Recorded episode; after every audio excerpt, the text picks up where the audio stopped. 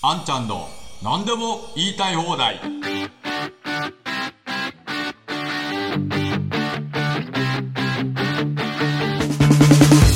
こんにちは。安藤博です。このポッドキャストは私が YouTube で配信しているあんちゃんの何でも言いたい放題を1週間分再編集してお聞きになれるようにしたものです。歩きながら運転しながら電車の中でもお好きな時間に聞いてください。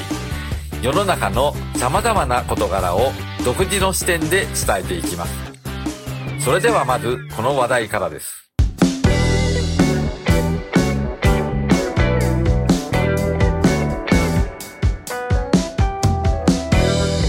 今日2月の15日ですけれども、まあ、あ GDP がですね、発表になりまして、えー、四半期としては2期連続でマイナス成長だったということですけれども、それから、まあ、昨年の名目 GDP ですね、国内総生産がドイツに抜かれて世界第4位になったということが確定したということですね。えー、まあ予想されていたけれども、これがまあ確定したということで、残念なお知らせなんですけれども、まあ、こんなニュースが出てます。これテレ朝のニュースですけれども、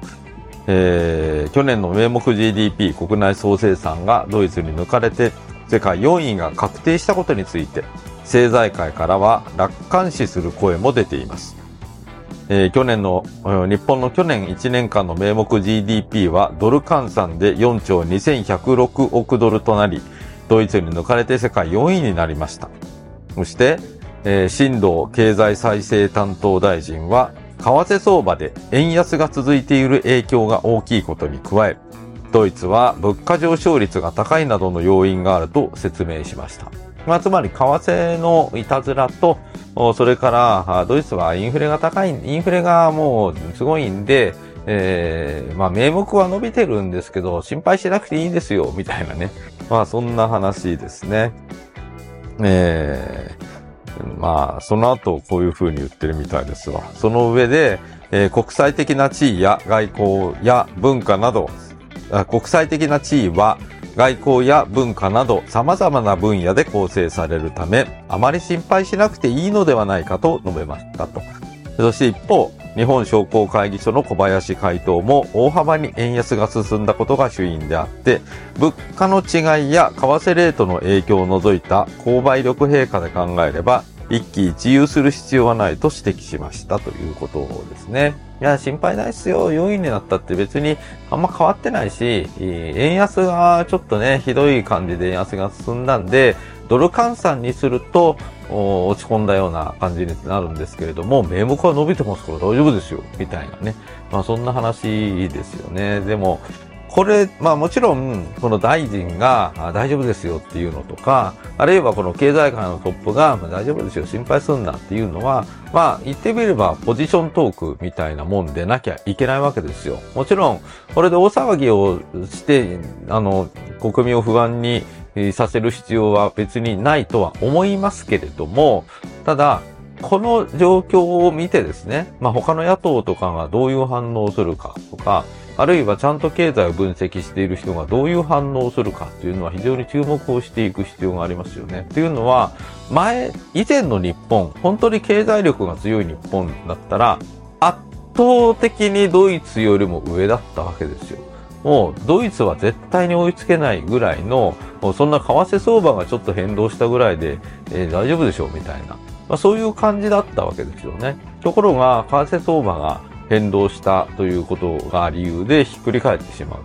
ということが起きてしまうということですよね。そして、えドイツはインフレだからとか言ってるけれども、まあそういう問題じゃなくて、日本は確実に経済が悪化していて、え停滞をしていて、他の国はどんどん伸びてるっていうことをきちんと見なきゃいけないわけですよね。その、そこに、そこにちゃんと注目をして、これ何か間違えてるんじゃないかということを言わなきゃいけないんだけれども、まあこのように、まあ楽観視してですね、いや大丈夫大丈夫、ちょっと為替相場いたずらしてるだけだから、みたいに言ってしまって、みんなが、ふーん、あ、そうなんだ、じゃあ大丈夫なんだねっていう感じになると、一応日本まあ3位からちょっと4位に落ちたかもしれないけれども、一応経済大国だから、俺たちは豊かに暮らしてるんだって日本人なんとなく錯覚するわけですよ。ところが今の日本人の豊かさっていうのは一部の金持ちと大抵の貧困層みたいにものすごい二極化が進んでしまっているわけですよね。まあ、最近は株価がどんどん上がってるけれども、株価が上がったらじゃあ普通に働く人の給料が上がるか？まあ上がらないですよね。株価ばっかり上がって普通の人の賃金はまあ今年は賃上げ頑張るとは言ってるけれども、まあ頑張れるところは大企業とか力のある企業だけが賃上げされて、そうじゃないところは据え置かれるわけですよ。で、特にわかりやすいのは、あ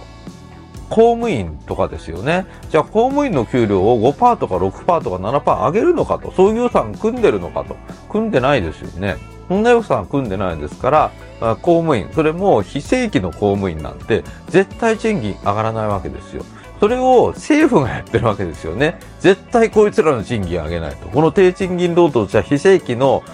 完成ワーキングプアの人たちの賃金は絶対上げないと。そういうことを決意してるわけですよ。まあ注目を浴びてる介護職とかをちょこっと上げようかみたいな話にはなってるけれども、そうじゃない。人たち、そうじゃない役所につい、役所に働いてるけれども、低賃金労働者と言われる人たちの賃金は、まあ、全然上げようとしてないわけですね。まあ、そんな状況で、日本の経済は3位から4位に落ちぶれたとはいえ、まだこれは為替相場がいたずらしてるだけだから、全然心配する必要がないと。で、日本の外交的な地位もこれによって何か左右されるようなことは多分ないとか言ってるんですけれど、日本の外交的な地位は相当落ちてますからね。もう、ほとんどの国が日本スルーするようになってますよね。外交的な地位っていうのは、経済力と軍事力、この両方の力で決まっていきますけれども、日本はもちろん軍事力はそんなに使うわけいきませんから、経済力が強くなかったら外交的な地位は確実に低下するわけですよ。で、日本はもう、それを嫌というほど思い知らされていると思うんですが、そのこともなんか分かって全然大丈夫ですよみたいに言ってごまかしてると。本当に今ね、ごまかしの政治っていうものがもう横行していて、そしてそれにみんな、マスコミをはじめ、みんながそれに乗っかってて、大丈夫大丈夫、日本はまだ経済大国だし、先進国だし、大丈夫大丈夫とか言って、えー、何も手を下さないまんま凋落していくのを、ただ、こう、なんかぼーっとしながら眺めてると。呆然としながら眺めてるじゃなくて、ただぼーっとしながら流れてる、眺めてるっていう。まあそんな感じなんですよね。まあだから、やっぱり今のこのニュースでも、楽観視る、楽観視するという、そういうタイトルになってしまうというのは非常に危機的な状況だと思うし、野党もね、しっかりこういうことを指摘をして、えー、為替相場のせいだよみたいな、なんか分かったようなこと言うんじゃなくって、いや、これ、為替相場は確かに影響があるけれども、まあそれ以前にみんなの生活貧し、貧しくなってるじゃないかと。実質賃金もずっと下がって21ヶ月連続でマイナスっていうのはこれどういうことなんだと。まあこういうことをきちんと大騒ぎをして、えー、政権のね、えー、この明らかにこれ経済政策の失敗ですから、裏金問題ばかりで騒ぐのではなくて、経済政策失敗してるじゃないかと。お前らに経済、今、お前らに政権担当能力はないということをきちんと突っ込んでいく必要があると思います。まあいよいよ国会の方でも各委員会での質疑が始まるということになってきましたから、あぜひね、各委員会で、え、野党がしっかりと質問をして、え、岸田政権の姿勢というものをきちんと追求して国民の前に明らかにしていくと。まあそういう国会にしていただきたいと思います。次はこの話題。いや国会が始まって各委員会の大臣に対する所信、大臣の所信に対する質疑というものが行われていますけれども、まあ、自民党の裏金問題がなかなか決着しない中で、まあ、各委員会の質疑が進んでいくということでですね、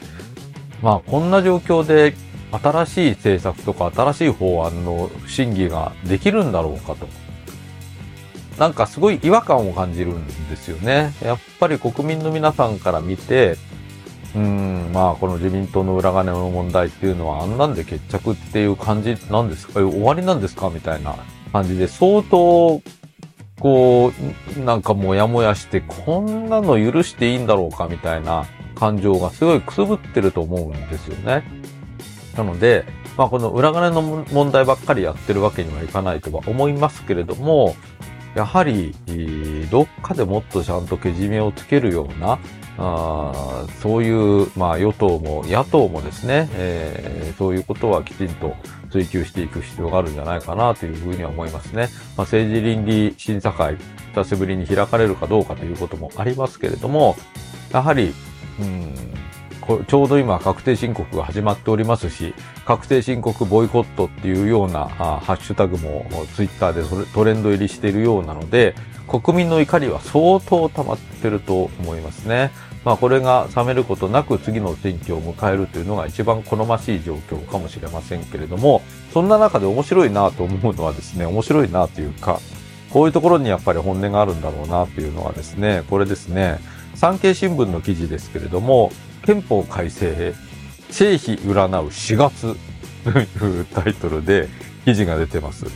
ね、自民党、補選を制しての反転期待も派閥不記載事件が響くということで、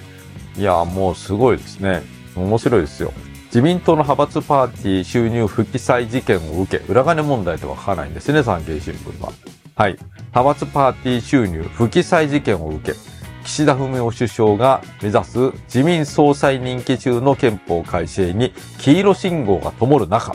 党内から4月の反転、4月の反転攻勢に望みをつなぐ声が出ている。4月の反転攻勢するらしいですよ。衆議院の3補欠選挙を制し、国民の暮らしぶりを改善することができれば、内閣や与党の支持率が好転し、立て直しは可能との算段だ。ただ、事件の衝撃は大きく、希望の春を迎えられるかは見通せないということですけど、まあ、衆議院の3補欠選挙を制するっていうのも、まあ相当難しいですよね。特に東京は無理だと思いますし、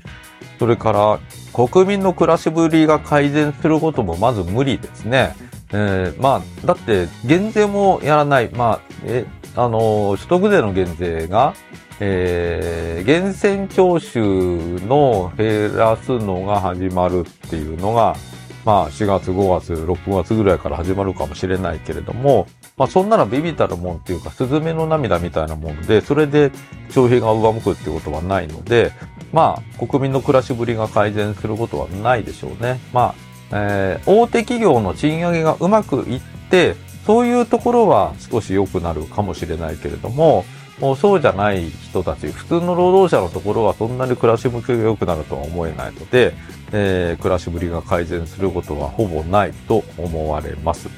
で、まあ、衆議院の3補欠選挙で勝つっていうのも今だったらおそらく至難の技でしょうから、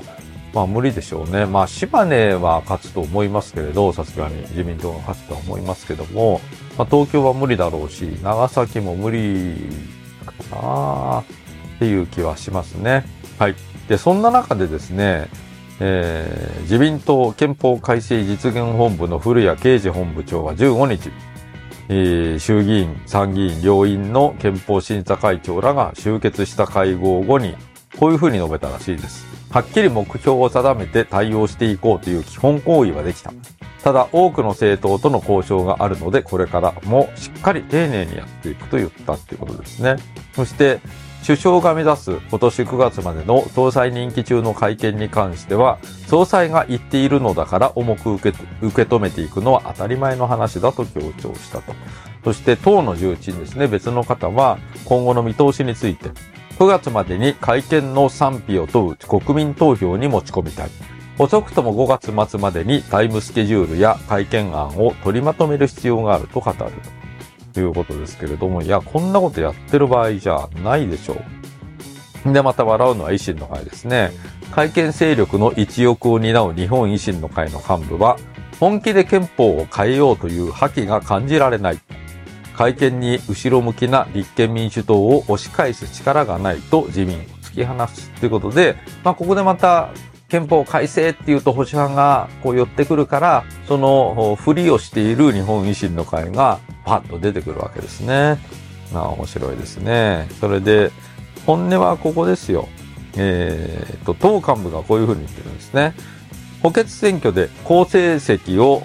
残すなど、好材料が揃えば、会期末までに会見発議に持ち込むことは可能だ。少なくとも会期中に会見原案をまとめることができれば、おのずと、おのずと出口は見えてくると強調。その上で、ここ、こっからが本音です。聞いてくださいね。今の岸田内閣は2割の岩盤保守層、岩盤保守層に支えられている。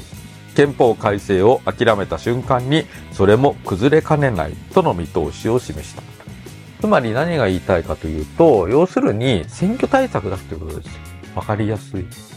保守派、この岩盤保守保守層という人たちがいて、この人たちを馬鹿にしてるわけですね。要するに、憲法改正っていうと、この人たちどうせついてくるから、憲法改正って言っときゃいいんだよと。ね。憲法改正って言っときゃ、この裏金問題なんか、あこの人たちはどうでもよくて、憲法改正が大事だっていう方になびいてくれるから、中身じゃない、中身じゃない、憲法改正って言葉、もうこれで、この2割の岩盤保守層が俺たちのとこ来るんだから、言っときゃいいんだよ。ね。で、別に中身なんかどうせ国民わからないんだから、とりあえず憲法改正っていうんでなんかみんなにまとまりまとまりやすいような草案みたいなのまとめてやりましたってやれば、あ今2割ぐらい岩盤保守層いるんだからそこが俺らについていくんだよ。もうそれでいいんだよ。そうしたら選挙に勝てるんだから。というのが本音ですよ。どんだけ馬鹿にした話だと思いますか？国民の、あの、国のためとか、将来の日本のためとか、そういうことじゃないんですよ。岩盤保守層を、の支持をつなぎ止めるためなんですよ。これが本音なんですよ。だから今憲法改正なんかやっちゃダメなんですよ。そして、この憲法改正っていうと、そうやって、もう憲法改正っていうと、あーっつってなんかこう、尻尾を振って寄ってくる人たちがいるから維新の会も、そのふりをするわけですよ。維新の会なんて私はずっと極左だって言ってます。日本を守るところは日本をぶち壊す。ね、日本の良さとか伝統とかそんなものはぶち壊して、とにかくグレートリセットだですから彼らが言ってるのは、今までのものは全部ぶち壊して俺が考えるものを新しく作るんだと。まあ、そういった方がみんななびいてくるからもうそれでいいんだよと。あとどうなったことかって知るもんかと。それが維新の会っていう体質ですから、もう極左なんですね、考え方は。だけど、日本では、もうなんか靖国神社に参拝するとか、自衛隊に感謝するとか、中国、韓国に強く出るとか、それから国旗国家に礼をするとか、で、このように憲法改正を訴えるとか、そうすると保守っていう風に認定してもらえるんですごく簡単なんですね。で、やっぱり日本は保守の方が好きなので、えー、やっぱりなんか、こう、革新よりも保守の方が安心するわけですよ。なので、それを偽装して、本当は全然、本音は全然違うことを考えてるんだけれども、保守を偽装する方が支持が得やすい、票が取りやすいので、みんなそれを偽装するんですね。まあ、これの一番わかりやすい例が今はこの憲法改正って言葉ですね。まあ、今、あこの経済状況で、えー、憲法改正やってる余裕なんかありません。で、憲法改正したところでじゃあ何を変えるって言ってるんですか？今、なんか知んないけれども、国会議員のなんかの時の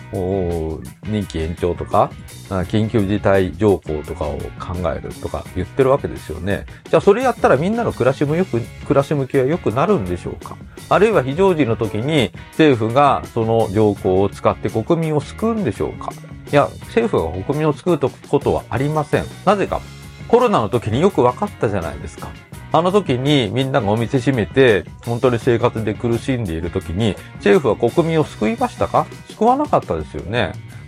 それが答えですよ。国民は今の、今の政府は国民を救う気がないんです。そういう政府に緊急事態条項の権限を出して何を期待するんですか？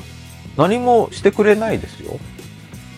わかりやすいと思いません？私国会にいてよくわかりましたもん。あ、この今の政府は国民を救う気がないんだなと。それは非常によくわかりました。今メンツ変わってません。その人たちが急に心を入れ替えて、国民を救うための政治、この緊急事態が仮に起きた時に、国民を救うための政治をやるとは到底思えないですね。で、そんな人たちに緊急事態の 権限与えて、何を期待するんですかっていうのが私は非常に疑問です。なので、えー、そんな人たちに緊急事態の権限を与える必要なんか全くないし、逆に何をされるかわかりません。非常に危険です。まあ、そんなことをするよりも、経済を立て直すとか、今そういうことをやる方がよっぽど先決ですし、憲法改正という言葉に騙されてですね、えー、今の 自民党を支持するとか、あるいは今、こう、維新の会を支持するとか、そうやって国を破壊する方向に力を与えるというのは、まさに保守派はやってはいけないことです。だから今、本当に国を愛する人、今まで日本を好きで、そしてこれからも長い歴史のある日本を残したいという思いを、そういう思いを持つ人たちこそ今憲法改正には反対をするべきなんですね。この憲法改正というこの犬笛みたいなものに今騙されるっていう、まあ、そういう状況にはぜひ皆さん、追い込まれないように、騙されないように、ぜひ気をつけていただきたいと思います。念のために申し上げておきますけれども、私はバリバリの会見論者です。もう全部、今の日本国憲法を破棄して、えー、そして本来の日本の憲法、私は不分憲法が一番適してるんじゃないかと思いますけれども、ちゃんと考えられ、ちゃんとみんなが余裕を持って、えー、憲法について議論ができるような時まで、憲法改正の議論は今は封印するべきだと思います。そして、この最後の、この自民党の幹部の人が言ってるみたいに、今の岸田内閣は2割の岩盤保守層に支えられていると。憲法改正を諦めた瞬間にそれも崩れかねないという選挙対策のための憲法改正みたいなものは絶対やらしちゃいけないということをぜひ皆さんにお願いをしておきたいと思います。そして次は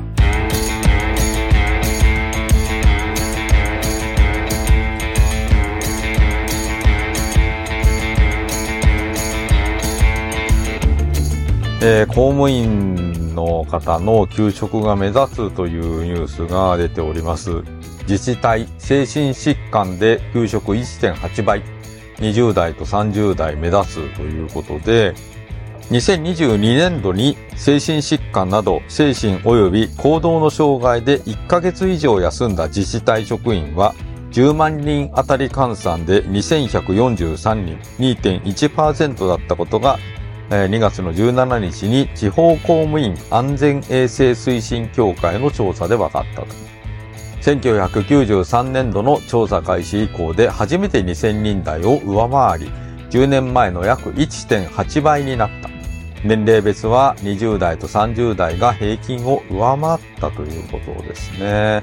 もう、公務員の方が本当に今、数は減らされて、で、仕事は増えてるわけですよ。もういろんなことが、もう国、国会にいるとすごいよくわかるんですけど、国会議員がいろんな実績を作りたがって、議員立法をやりたがるんですよね。で、議員立法をやると、大抵、地方自治体になんか義務付けたりするんですよ。こういうものの報告、報告書を毎年作れとかね。えそういったことが義務付けられて、で、あるいは地方自治体になんか行動計画を策定しろとかね。まあそういうことが義務付けられたりして、えー、国会議員が張り切れば張り切るほど、いろんな仕事が増えていくんですね。で、いろんな仕事が増えていって、それが地方の自治体に降りていって、えー、新しい法律ができたから、この仕事が増えました、みたいなことが、本当にこの議員立法をやればやるほど増えていくっていう、まあそんな形になってます。で、えー、国会議員は、私がこれをやりましたって言いた、言いたがるので、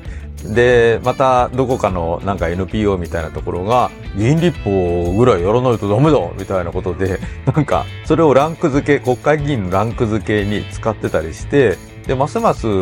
議員立法が盛んになると。で、いらん仕事が増えていくっていうね。なんか、そういう、すごい、なんか、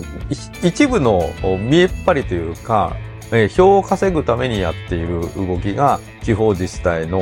職員さんのところにものすごい負担となって降りかかってると。まあそういう構図が私はすごくある気がしてなりません。もちろん必要な議員立法っていうのはあると思いますけれども、そうじゃない議員立法って結構あるような気がするんですよね。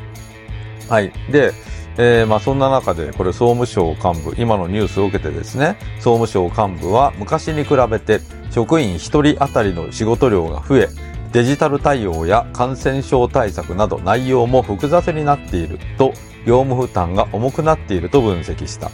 職場の余裕が失われて若手の教育に手が回らないほか、行政に対する過度なクレームなどハラスメントも影響している可能性があるというね、まあここにも書いてますけれども、デジタル対応とかね、まあ、今度あ、あなたのところは、あなたの自治体はど、どのぐらいデジタル化してますかみたいなアンケートが、また中央省庁から来たりして、で、それに答えなきゃいけないと。で、どういうふうに改善するんですかみたいなことまで入ってたら、まあ改善計画も立案しなきゃいけなかったりするわけですね。なので、まあこういったところでも、えー、仕事が増えていると。それから感染症対策もそうですよね。まあそれも今までやったことがないようなことを対応しなきゃいけない。で、もともと公務員の数は減らされてるから、日常業務でいっぱいいっぱいなところに新しい仕事が降ってくるわけだから、まあとても手が回らないっていう状況になります。そして今の総務省のコメントにもありましたけれども、行政に対する過度なクレームですよね。えー、とにかく公務員がサボってるとか、公務員は給料が高すぎるとか、そう思い込んでる人があいて、で、そういう人が大体クレームをつけてきますから、お前たちもなんだ俺たちの税金で食わせてもらってるくせになんだその態度はみたいに えー、おかしなクレームをつける人も、まあ、それなりにいるっていうのは、まあ、容易に想像できるわけです。で、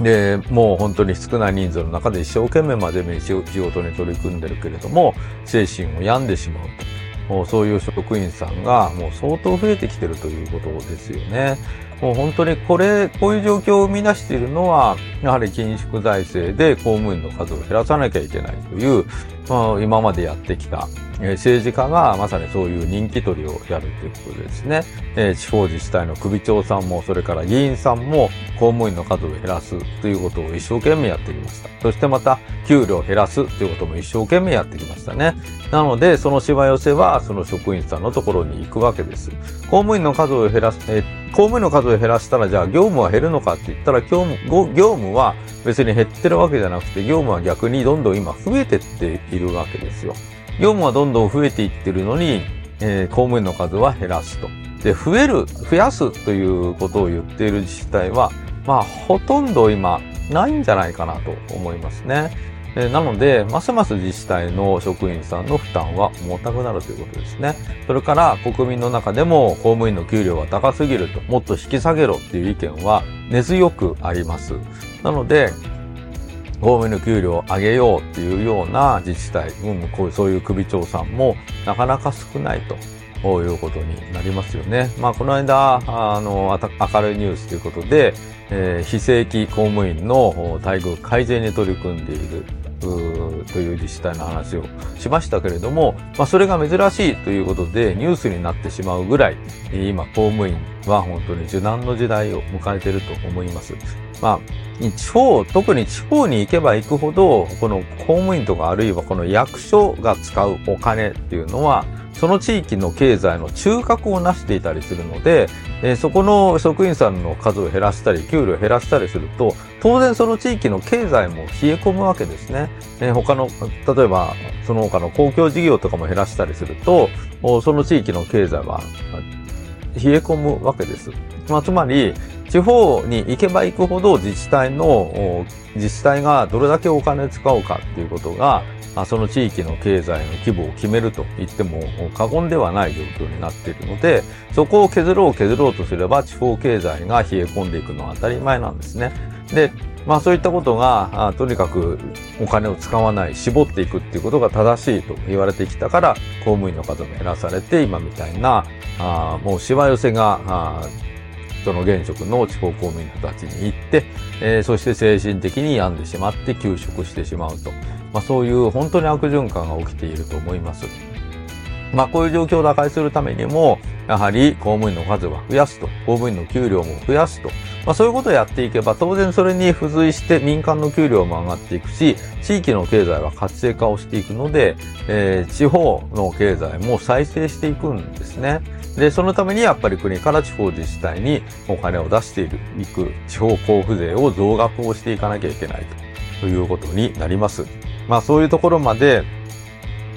このニュースをきっかけに、話が及んでいけばいいんですけれども、なかなかこういうことに対してね問題意識を持って取り組んでいる国会議員っていうのは見たことがないですね。えー、本当に地方自治体の公務員の数を増やす、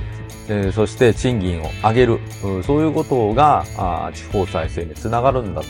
まあ、そういうことをぜひ皆さんにも理解していただいて、そして公務員をバッシングするんじゃなくて、え公務員の人たちが安心してそこで働けるような、あ本当にこのバッシングっていうのはどうかしてると思いますけれども、そういうことが起きないような、あみんなの給料が上がっていけばおそらくそういうことも起きてこなくなると思うので、やはりみんなが経済的に安定すると、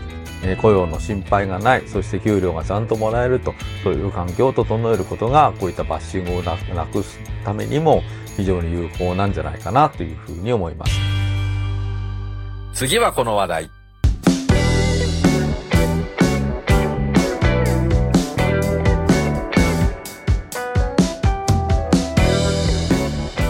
日経新聞に非常に興味深い記事が出ておりまして、それを紹介したいと思いますけれども、イギリスの話です。17日、2月の17日の5時に電子版で配信されている記事なんですけれども、英国で消えゆく航路の日ということで、航路、まあ要するに鉄を作る設備ですよね。まあそれがもうなくなりつつあると。イギリスでは鉄を作る設備がもう消えつつあるということですね。で、その後、産業革命発祥の地は外資依存という言葉が続いてるんですけれども、産業革命発祥の地であるイギリスで、製鉄のための航路が姿を消そうとしている。環境負荷の小さい電路への切り替えが世界的に進む中、インド系で最大手のタタ製鉄がこのほど航路の休止を決めた。製造業の多くは外資に依存し、イギリス経済は低迷を続けているということですけれども、まあ、このタタ製鉄っていうのはもう世界の大手ですよね。で、インドの、インド系の製鉄会社ですけれども、もう世界最大という状況になってます。そして、まあ、ウェールズ南部のポート・タルボット製鉄所にある航路2基を2024年度中に休止すると発表して世論が紛糾し、トップ自らが説明を求められたということで、このトップというのは誰かというと、タタ製鉄のグローバル最高経営責任者 CEO であるナレンドラン氏ということです。まあ、要するに、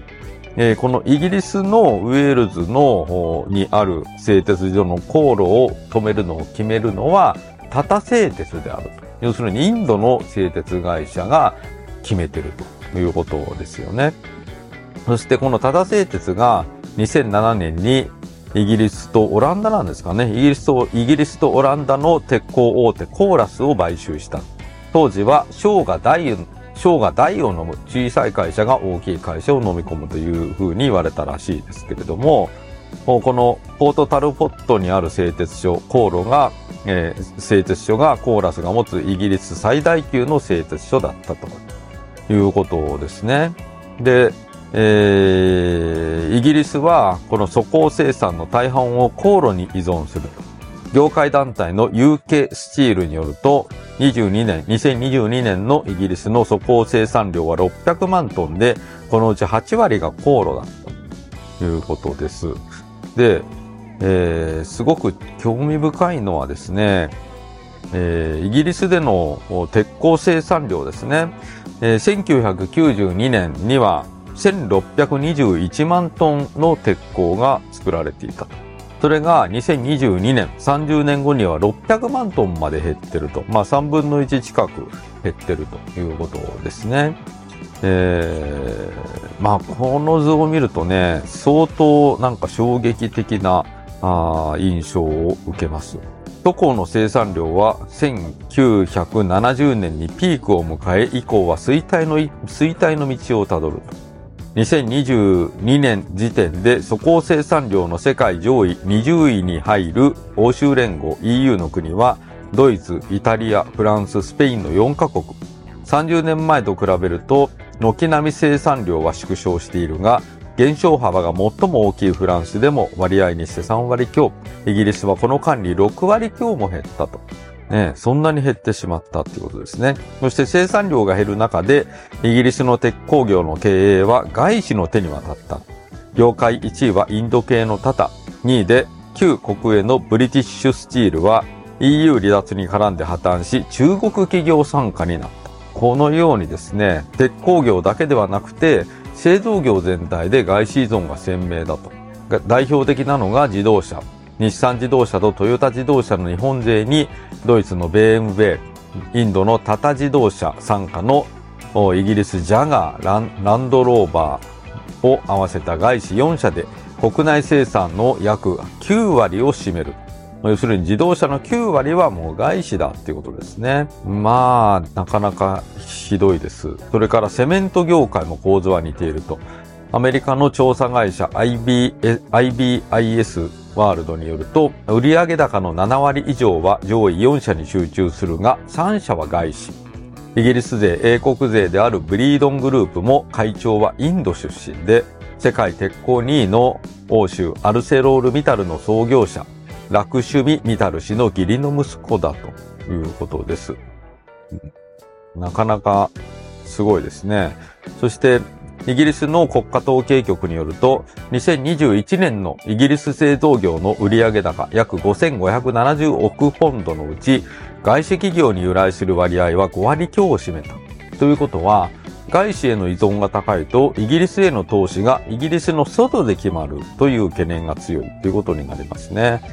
これはね、決して人事ではないと思います。やはりメーカー、物を作る力っていうのはその国力の礎ですから、物を作る力を持ってるっていうのはすごく強いわけですね。で、そのものを作るためにやはり設備投資が必要。それから人、雇用が必要ですよね。人と、それから設備がなければ物は作れません。したがってそこにきちんと投資をするという意思判断、経営判断をしていかないと、ものづくりというのは継続できないということになりますね。ところが、あこのものづくりをするその企業の経営陣が外資に握られてしまうと、その意思決定をその国の人ではなくて外国人が決定するということになりますから、その国に対する思い入れはありませんよね。とにかく自分の会社の利益が出ればいいと。自分の会社が儲かればいいという、自分の会社の利益第一主義になるので、その国の国民の生活とかそういうことは考えない。考えなくなります。これは当たり前ですよね。当然なんですね。なので、えー、今、この記事にあったみたいに、イギリスの、この、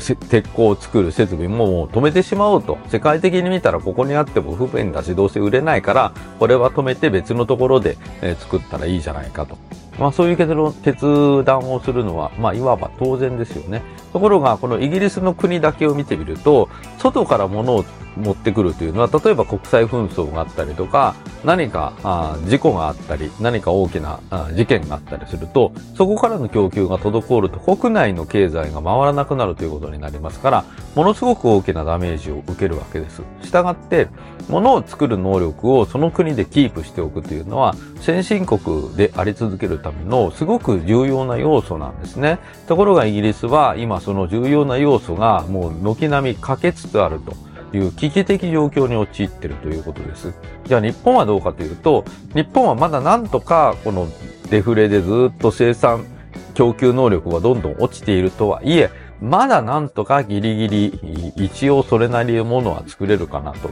いう状況ではあります。ただ、皆さんも思い起こしていただければと思いますけれども、あのコロナの時には、もうマスクすら、マスクすら作れなかったという状況ですし、今医薬品も国内で作れないという感じになってます。国で作る、日本の国内で作るのはやめて、中国とかそういうところで安いところで作るというところに依存するようになってますから、医薬品とかは国内で作れない状況になってます。まあ、いろんなものが国内で作らない、作れない状況になりつつはあるけれども、まだ今なら戻れるという状況ですね。まあ、このイギリスの状況を見て、日本がそうならないように、外資を呼び込むのではなくて、日本のメーカーが日本国内で物が作れるような環境を整えると。そのために政府が補助金を出すなどをやっていかないと、本当に、えー、なんか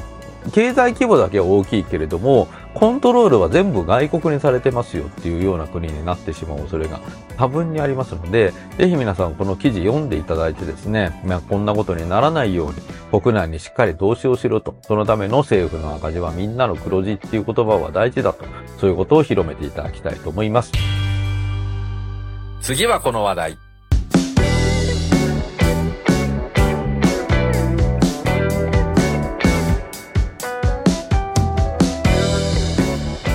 え、今日はですね、私あんまりこういうネタは取り上げないんですけれども、韓国の話について取り上げたいと思いますが、日立造船の徴用工訴訟で、原告、韓国側の原告ですね、え、韓国の原告に供託金が渡ったと、まあそういうニュースが流れてきました。で、参加、えー、韓国の最高裁で日立造船の敗訴が確定した元徴用工訴訟をめぐり、原告側は20日、同社日立造船が裁判所に預けた供託金を受け取ったと明らかにしたと。一連の訴訟で日本企業の資金が原告側に渡るのは初めてのケースとなるということですよね。で、えー、韓国最高裁は2023年12月、日立造船に元徴用工1人当たり5000万ウォン、約550万円と支援利子を支払うように命じたと。そして日立造船は二審で敗訴した際に韓国内にある資産への強制執行を防ぐ目的で裁判所に6000万ウォンの供託金を預けていた。原告は勝訴が確定した後、この供託金を受け取れると主張し、差し押さえの手続きを進めていたということですけれども、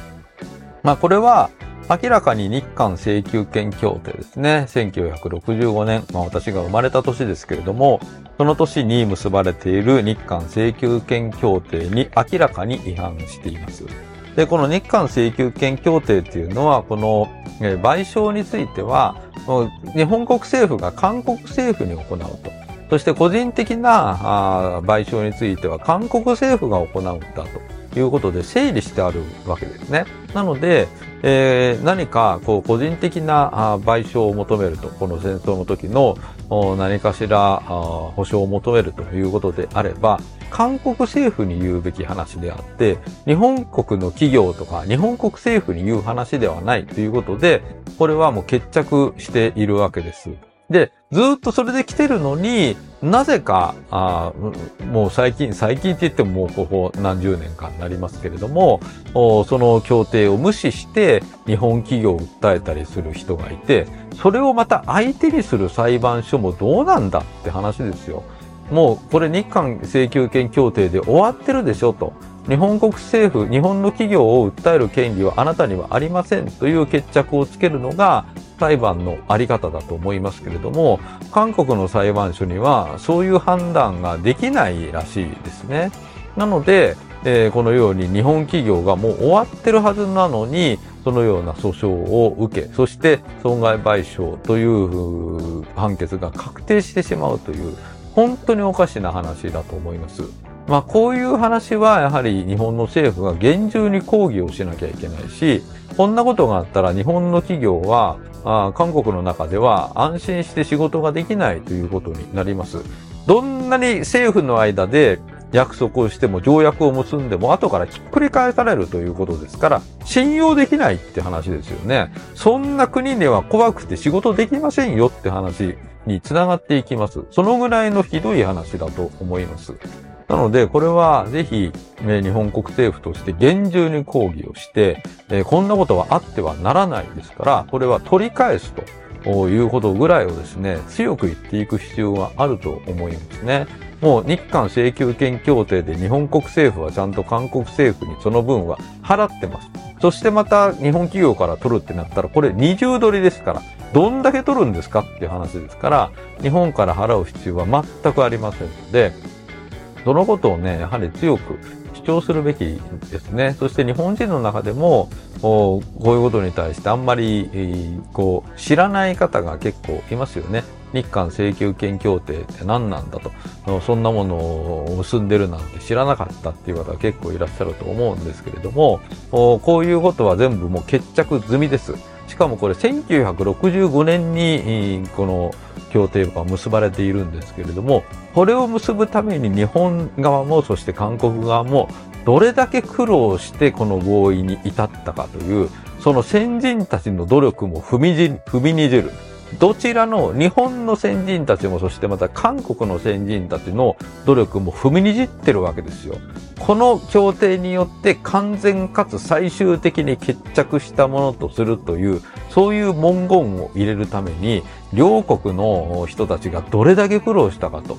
そのことも全く理解せずに、もうとりあえず日本だったら黙って出すからだやってしまえみたいな、そんな感じで、えー、どんどん進めていって、そしてこんな判決も確定させてしまって、ましてや日本企業が損害を被らないために、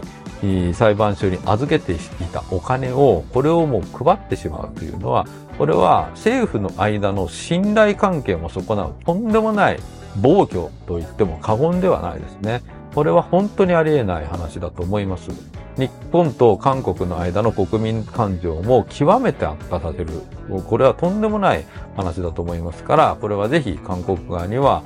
反省していただいてですね、国際間の協定というものを守る国じゃないんですかと。あなたたちは守って、せっかく協定してもこれを別の理由ですぐにひっくり返して、それを裁判所も是認するような国なんですかと。まあ、そういう国であるってことを自ら公言しているって話ですから、まあこれは大いに抗議をし、そしてまた日本人としては怒るべき内容だと思いますね。このような内容、このような国とはやはり付き合ってられないっていうのが、まあ正直な感想ではないでしょうか。もうお隣の国なので、えー、そんなに、えー、喧嘩をする必要はないと思います。で、そのための国際条約であり、お互いに納得して完全かつ最終的に決着するものとすると。そういう文言でこの協定を結んでるわけですから、この協定に従って行動してくれることを強く要求したいと思います。